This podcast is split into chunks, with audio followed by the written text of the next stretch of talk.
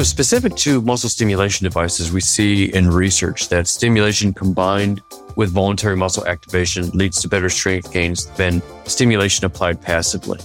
And specific to our current use case, we saw a quadricep stimulation device operate similarly to what we're doing, could show a near doubling in strength recovery within four weeks.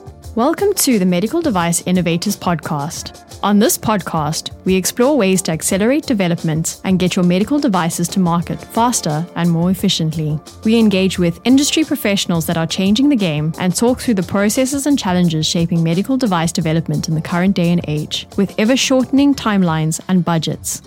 This episode is brought to you by System Insight Engineering, a leading innovator in leveraging computational modeling and simulation to reduce time and cost in getting medical devices to market through insightful design decisions, dot to support regulatory approval, and clarifying understanding into device performance. System Insight Engineering helps you to better your bottom line so you can help more people faster. Find out more at siesimulation.com. Here's your host, Arlen Ward. All right, welcome to another episode of the Medical Device Innovators podcast. I have with me today Josh Rabinowitz from Articulate Labs. We're going to talk a bit about their device, which isn't on the market yet, but we're going to talk about that journey. I thought it would be interesting to have someone on that's uh, in the thick of it right now and hear about the current challenges and the current climate, things like that, uh, as well as covering the lessons learned and things that would be advice for others. But uh, welcome, Josh. Thank you very much for having me. And so you're a co-founder and CEO for Articulate Labs. Is that correct? Yes. Okay. And why don't you tell us a little bit about Articulate Labs? Sure. Our company develops wearable medical devices to speed and improve physical rehabilitation by augmenting user movement with electrical muscle stimulation.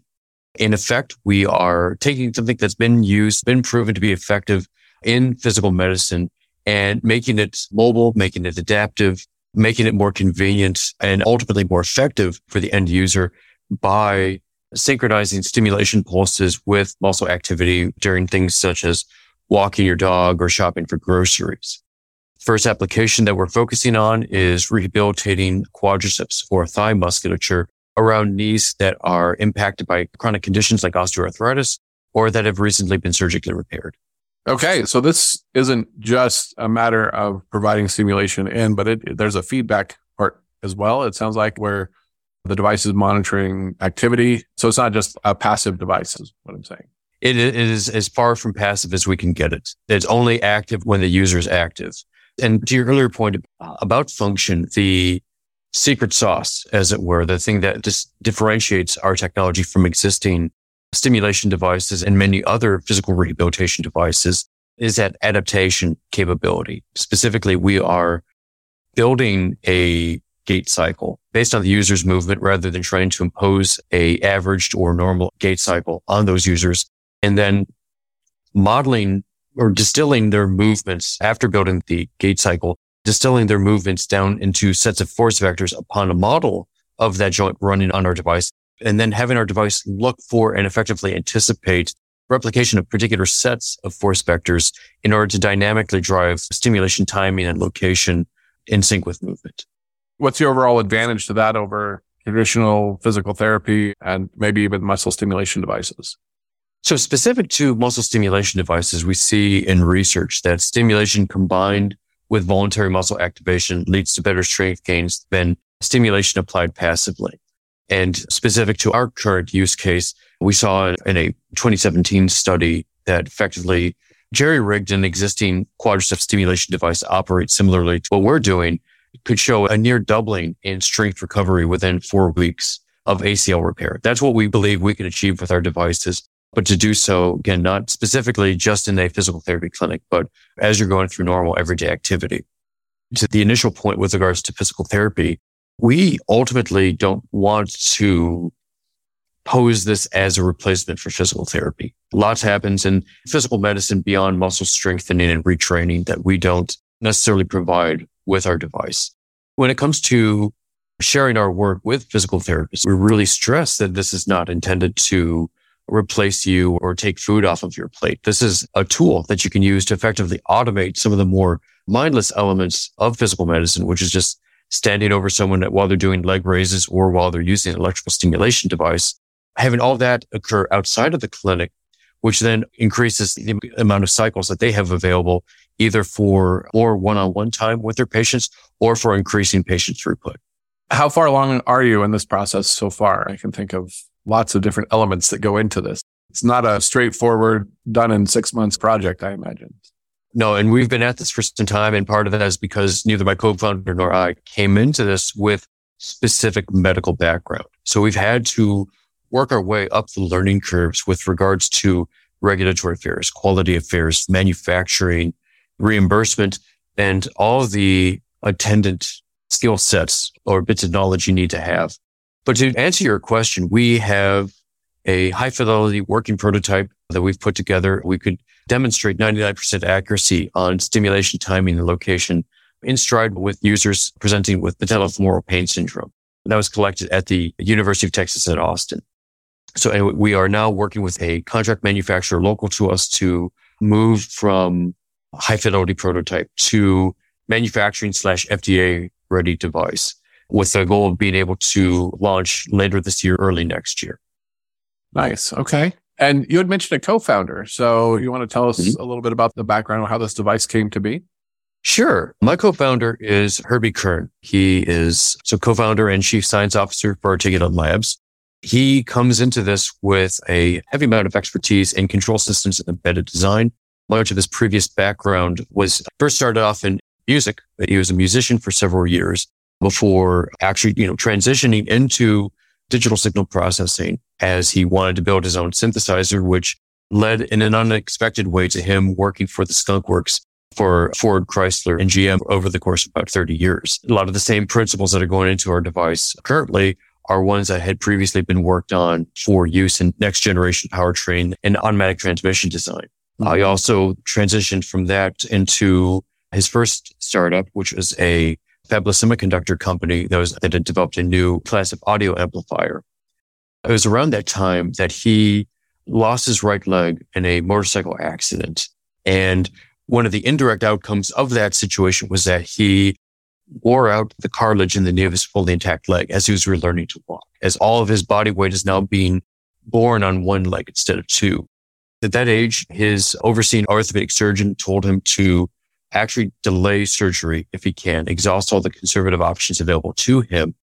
And out of the various conservative options available to him, he found physical therapy with an emphasis on strengthening the muscle around that impacted joint, the best to actually help him reduce pain and reduce dysfunction and be able to walk and work the way he expected to.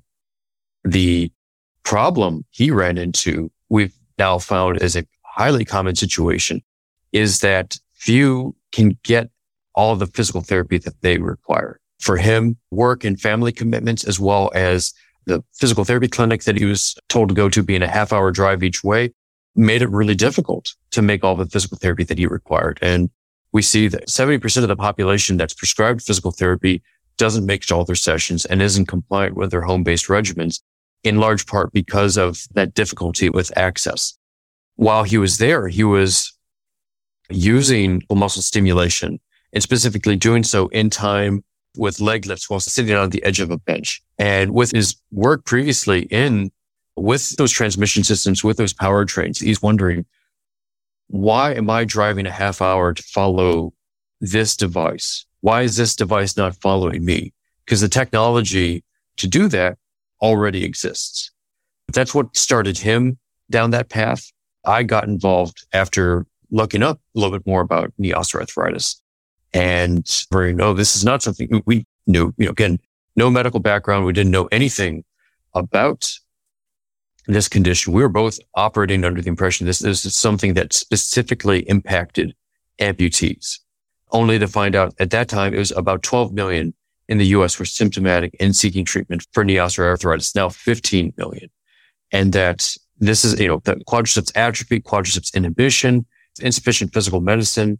This is a very common situation. So what started off as a something of a hobby for Herbie to help him address a need that he had quickly became something that we realized we should be trying to share with others. So how did the two of you become connected? Was it were you friends beforehand? Obviously, he was thrown into this completely through the accident, but you said your background also was not in medical devices. So, full disclosure, we also happen to be significant others. So I was already in the space when this happened. Now, that being said, we did previously attempt to bring in other folks with specific experience. Felt had more experience in this space than I had. I did not feel comfortable taking on that role of CEO. But what I found going along as time went on, that for one reason or another, I seemed to do a pretty decent job telling the story of this company, bringing others along, figuring out what gaps we had in our knowledge or skill set and finding ways to fill them in the most time and cost efficient way possible. Yeah, I've always found from a CEO standpoint, I mean, my company was growing and had employees and realized that a lot of the role of the CEO is to manage that gap, right? Between where things are and what you need in order to make that next step. So yeah, being able to tell a story and manage that gap, that's a good start to the skill set. I think and I'm certainly no expert in what it takes to be a CEO, but yeah, I think that's a great start and great insight for sure. What's your background before this then? If it's not medical devices, how far off are we? oh, quite a bit. My education was in political theory. I started off in policy work, first in Michigan around the House of Representatives, uh, later, later on with the Texas Senate. I found it was not a, uh, liked the work, but I didn't like the environment necessarily. I had been volunteering for a college access nonprofit while I was working for the Texas Senate because there was just so much downtime and I hated how much time I was wasting and actually started working for them as an AmeriCorps member for mm-hmm. a hmm. couple years. And that gave me the opportunity to really start building systems from the ground up to do things like help write multi-million dollar grant proposals or overhaul the financial system, overhaul IT, actually assist with the program's work of assisting low income or first generation students to get into and persist through college. And that's where I realized that I enjoy being able to build things from the ground up, to be airdropped into unfamiliar situations and find a path forward. And so when my time was done in and around the nonprofit space and this was starting to open up, it felt at the time like a natural next step. Now, that being said, mildly related, I have run multiple marathons. And the very first one I ran, I had no idea what I was doing. I paid for a subscription to Runner's World and I bought a new pair of shoes and basically just followed the first training plan I found, not realizing just what exactly was ahead of me. I came in blissfully naive to everything that needed to be done. And now I know a lot more, but I think that the same necessity of just finding ways to put one foot in front of the other to understand where you're going and to just keep pushing for that finish line, no matter how far away it seems. That remains a necessary trait. So now we're going to shift gears a little bit and talk a bit about what you've learned along the way. Coming from a background that I'm not exactly sure how you get from politics to medical devices, but I do understand what you mean by coming in and developing systems. I think that's a huge part of any endeavor like this. What are some of the major things you've learned along the way that you think others that might have ideas that they want to bring to market make reality? What sort of advice would you have for them? Boy, first and foremost is understand if what you're looking at is specifically in the medical space, understand what the rules and regulations are around getting into that space. Fortunately, we've never run afoul of the FDA. We've not done anything wrong there. But at the very beginning, we we're very happy about not knowing what we didn't know. And that's not acceptable anymore, especially with the proliferation of IoT in medical devices and the propensity, not just for having devices that provide risk to someone's personal well-being, but also the ability to transmit all kinds of information to anywhere. So that's a concern. If possible, find a regulatory consultant, take them out to lunch or otherwise pay for their time and get kind of that 101 level understanding of what class of device, what product code do you line up with? Is this eligible for the 510K accelerated pathway? Is there a device like yours that you could prove substantial equivalence to? Or is this something so novel that you're going to have to go the de novo route? And that makes a massive difference when it comes to fundraising. One, you know, our device is 510K. We believe we'll be able to achieve clearance with under a million dollars, under 12 months of work. If you were to go into de novo, which would require a lot more clinical data and a lot longer application, now your timeline's probably closer, at least 18, 24 months and their budget probably doubled. That's one consideration. Reimbursement and understanding health economics in general.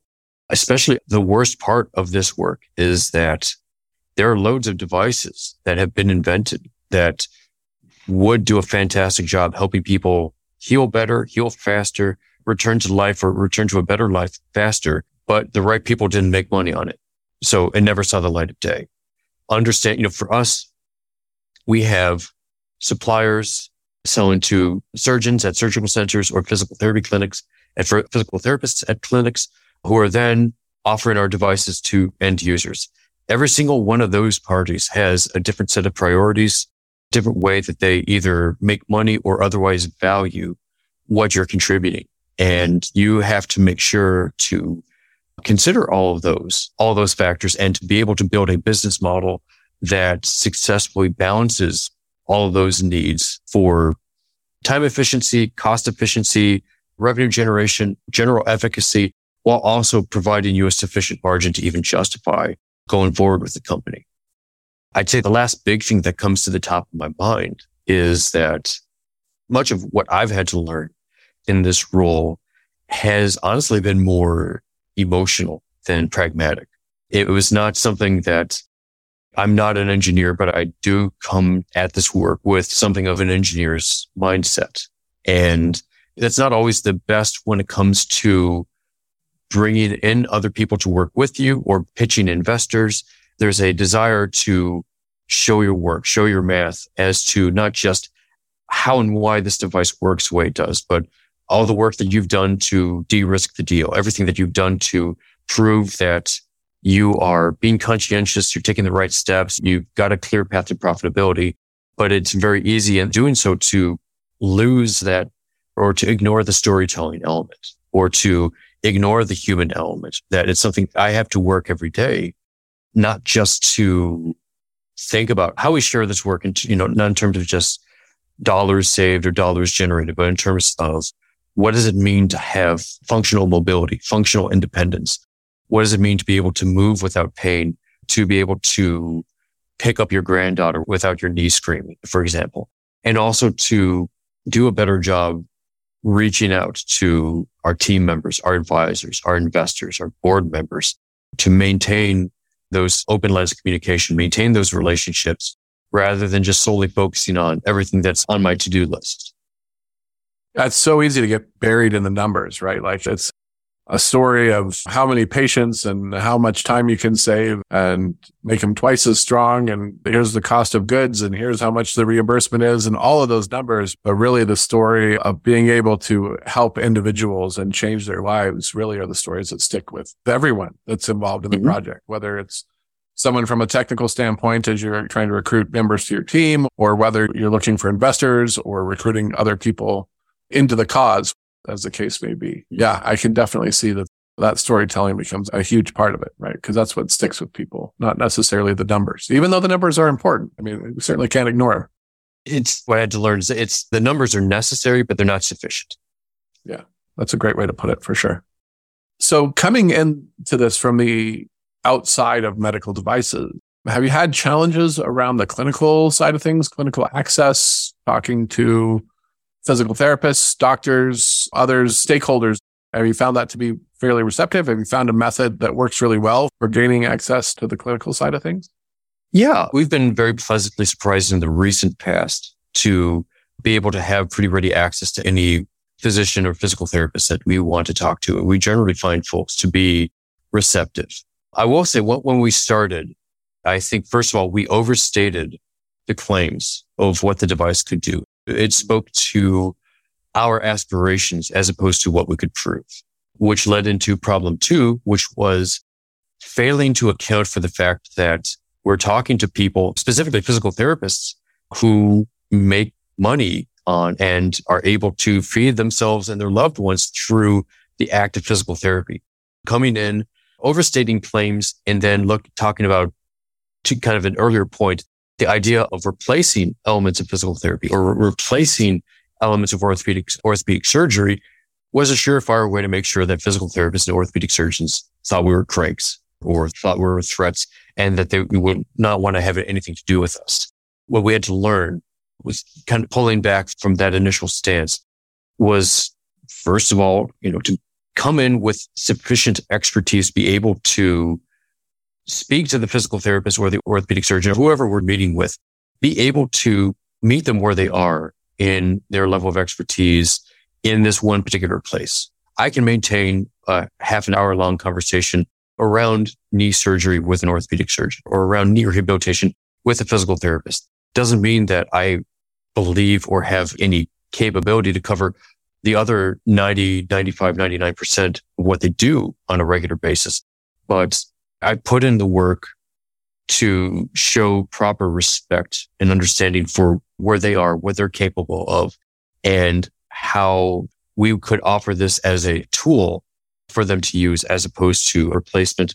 Also, you know, having respect for their time, having respect for workflow, learning what are the chief inconveniences that they deal with that may have absolutely nothing to do with muscle strengthening. That could be the last consideration on their mind. And in many cases, it is because it's expected that this is a thing that sort of takes care of itself, even though in many cases it doesn't. So I'd say that's being able to speak with a level of earned expertise in that one particular sliver of the space that they're in, striving to understand how we can make their lives better as opposed to just being myopic and saying, how do you make us money? And lastly, just asking at the very end, is there anything we can do to help you? Is there anything that you're looking for? And generally the answer is no. But every now and again, there is an opportunity to make an introduction or two that helps out the person that helps us. Or at the very least, you let them know that you're amenable to the idea of this being a two way street and that you're not just trying to take things wholesale from whoever you're talking to. Yeah, it becomes part of an ecosystem rather than you're part of the whole rather than just trying to extract resources, like you said. Got to get in there and do the homework so that you know how to talk the language as well. I think that's a, another key point because nobody likes to have their time wasted for sure. So from a technical standpoint of the device, my background is all about energy tissue interactions. Applying electrical energy to stimulate nerves and muscles is, we could dive into that for hours. But from a technical standpoint, as you're putting this together, what was something that really surprised you about building this device that you maybe didn't anticipate coming into it? So one thing I think we didn't truly understand that we're still, I feel like we're learning is about usability. And it, it helps now that FDA does have a draft guidance around usability. But I think when we started, usability was not really strong. It wasn't a strong consideration in the eyes of the FDA. It was absolutely something that existed, but it was not something that we saw as a hurdle to get over to FDA clearance. And furthermore, at the time that we started, when it comes to risk mitigation, you know, just telling people to read the manual was effective for handling like a quarter to the third of the possible risks that you could come up with on this device. None of that's viable anymore. You've got to think about not just your end users, but the clinicians that are going to be actually administering this device, especially now that there's so much pressure on clinicians to optimize time. You cannot have a clinician either fussing with your device for half an hour or having them see one of your sales reps fuss with your device for half an hour. You need to be able to get in and out fast because they can't control the amount of reimbursement that's coming in off of Medicare or private insurers. Those rates are generally only going down, not up. So if you can't control the amount of money that you're making, you can't control the time being spent to make that money. So time efficiency is now a huge element of what we have to consider with usability. To your point about energy transfer into tissue, one silly thing we absolutely did not consider with our initial designs or with the electrodes that we had developed was that women shave their legs. And when women shave their legs, you're talking about having little, little gaps in the pore across which current will arc in effect creating pain. And so there is work that had to be done to think about how to make sure that the electrode plus the conductive substrate that was applied could avoid creating that painful sensation of kind of arcing across a gap for the user. Adapting to different leg shapes and sizes is something that took a massive amount of trial and error to build up for our device, to build up a form factor that looks like a brace, but ultimately is intended to not intended to provide any physical bracing. It's intended to keep the inertial measurement units above and below the knee at fixed distances from one another, keep electrodes over the muscle bellies throughout flexion and extension. That's something that's not, or only recently we've seen done a couple of times and not done in the way that we've done it, which is appears to be far lighter, far lower profile, far more able to fit under more pieces of clothing than what's currently available. I think those usability, form factor developments, electrode slash current delivery, those are the places where we had some surprises that we had to work through. Yeah, for sure. Yeah. Current is one of those things that kind of goes where it wants, right? You don't have near as much control over it as you'd like to think. And finally, as you're building this team to develop the device, what do you look for? What's something outside of the norm in terms of technical competence and things like that? What do you look for in team members or people, whether they're employees or contractors or people that, you know, experts that you bring in as consultants? What do you look for in people to make sure that they're a good fit for your team? So pragmatically, we're always looking at our gaps, trying to be honest with ourselves about what we don't know or what skill sets we don't have versus what are our priorities in the next three, six, 12, 24, 24 months and understanding ideally what kind of person or what kind of skill set would we bring in for this or, you know, talking with our advisors and saying, I'm not sure how to approach problem X. What kind of person would you either have in your network or what kind of person would you suggest that we go seek out for that purpose? We did hire a full-time chief commercial officer towards the end of last year, but otherwise the vast majority of when we're bringing folks to engage with us, we're doing so on a fixed time or contract or part-time basis. It's very rare that we bring in more full-time people because for us right now, while we've got plenty of work, we don't necessarily have sufficient work for people who are very specialized in a given area. That's something we tend towards people who are either slightly more generalist as we are ourselves are slightly more generalist or at least have an inclination towards learning something new, towards picking up a new skill. Not necessarily because we want need everyone to do so, but because one thing we've seen that does not really work well with my co-founder or myself is dealing with people that are fully formed and have no desire to pick up any new skills, new traits, anything like that. There's nothing wrong with that. And there's absolutely roles and places where those folks are well suited. Our company just at this moment does not appear to be one of those. I'd say the other thing to that point, making sure that there's a personality fit too. So that also means spending time talking with that person, uh, having my co-founder talk with that person, talking through scenarios. What would you do in this scenario or in this situation? Or what have you done in the past? Not just get a sense for the skill set, but also understanding the personality. I've absolutely been guilty in the past of engaging team members or advisors because I saw boxes that could be checked that I thought would be sufficient for us for fundraising purposes. As you funder X, you wanted skill sets in A, B, and C specialties. I went out and got that.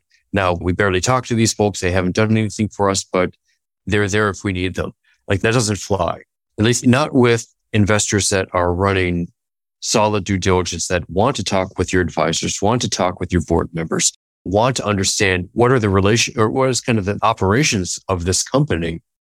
And if it's that you're bringing in paper specialists, that'll get sniffed out in a hurry. And that's not something that's necessarily valued or appreciated. I had to learn the hard way during the early part of the fundraising process. Well, if someone is super interested in KneeStim or what you're doing or wants to reach out to contact you, what are some of the best ways to do that? Email is probably the best. You can find me at josh at articulatelabs.com. I'm available on LinkedIn, but I think like many others now, I find it just swamped with a lot of folks that don't necessarily have any direct relevance to what we're doing and are just kind of offering services. So I'm not super responsive on LinkedIn, but I try my best there.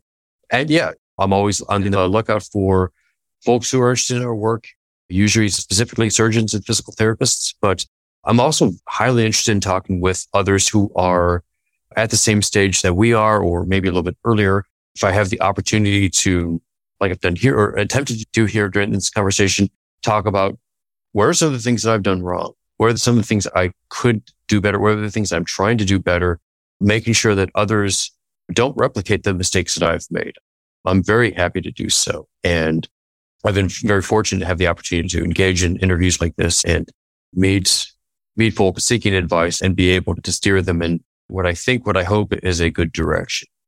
Great. And what's the website for Articulate Labs? We are at articulatelabs.com. Well, thank you very much and good luck as you continue the development. And I look forward to seeing this on the market before too long, seeing clearance announcements and all sorts of things coming out of Articulate Labs. So thank you for being on today. Thank you again.